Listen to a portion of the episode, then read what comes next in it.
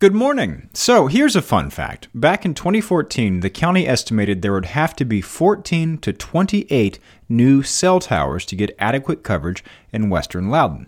Since then, two new cell towers have gone up. But as of last week, the county has a plan for better cell and broadband coverage. For Tuesday, June 26th, it's your Loudoun Now Morning Minute.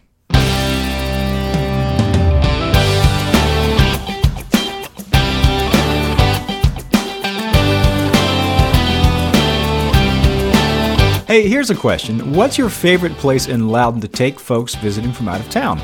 That's one of the questions in our annual readers poll, Loudoun's Favorites. And so far, there are 20 nominations, from wineries to art galleries.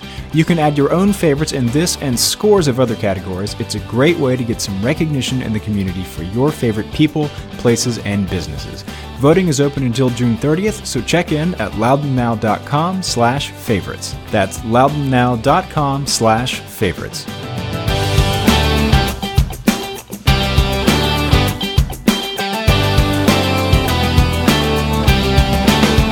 Thanks for being with us. I'm Renss Greene. Last week, county supervisors set their goals for bringing broadband to more Loudouners and also laid down the first hints for how they plan to do that. The county's new broadband strategic plan was developed after consultation among 15 county departments, the County Communications Commission, two federal agencies, and 28 businesses and industry groups. All of these organizations were asked how lack of broadband access affects their work, and the answers they gave ranged from the economic to the educational to emergency communications. The Loudoun Department of Economic Development said one of the big things businesses are looking for when they pick a new location is internet access. Then you've got agencies like the Health Department and Community Development, which need broadband and mobile service to serve their clients and let their contractors and employees access records and files from on site. The schools are seeing their internet usage grow by 86% a year, and the public safety agencies are using wired, wireless, and cell technology for emergency communication. This new strategic plan sets five goals. Attracting broadband investment with incentives and lowered costs, particularly in Western Loudoun, building on the county and school systems' investments to share their infrastructure, expanding broadband and cell coverage in Western Loudoun, encouraging smart technologies and laying down conduit anytime roads are under construction, and making sure all students have constant high speed internet access. Some of this work has already begun, albeit in a piecemeal fashion. The school system has launched a $5 million project to network its schools together, and the county is paying a consultant $130,000 to look at the county's options for investing in broadband. Obviously, if this works, it will be felt most strongly in the West. As we like to say in Loudoun, 70% of the world's internet traffic goes through Ashburn, but it's a different story in Western Loudoun. As I mentioned at the top of the show, back in 2014, the Department of Information Technology and the Communications Commission estimated that the county would need 14 to 28 more cell towers to get adequate coverage in western Loudoun. But since 2014, only two new cell towers have gone up. Supervisor Ron Meyer pointed out that without reliable internet access, we can't really hope to win any big companies like Amazon or Apple. Obviously, we have pretty good internet access where they would be building those, but he also pointed out that the executives of those big companies would probably want to live in Western Loudoun, and they will want high-speed internet. Go to loudounnow.com slash morning minute to check out the whole story. In other news, almost 30 years after the county got the land for an Ashburn Recreation and Community Center, we may actually get to see one. The project goes back to the beginning of the project to build Broadlands, when the board approved a rezoning back in 1989 that came with just under 19 acres for the county to use for a community center. Since then, that property has seen concept plan amendments, designs, and a bond referendum, but no building. And as county planners have worked on the property, they've hit snags because of the property's shape and sloping terrain. That has made the project more expensive, particularly when the county decided it would need to build a parking garage to serve it.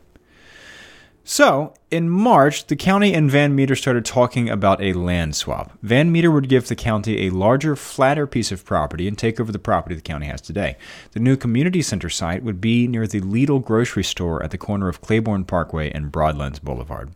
Moving to the new site is expected to save the county from 4.7 million to 5.4 million dollars, mostly because they won't need to build a parking garage to fit on the larger site.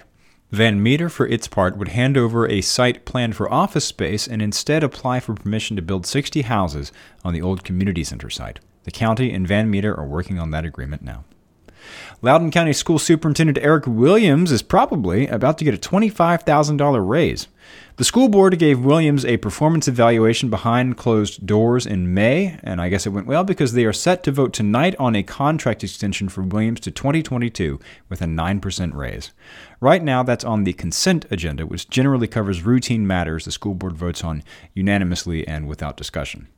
The contract promises a compensation package of $327,000, which includes a base salary of $285,000.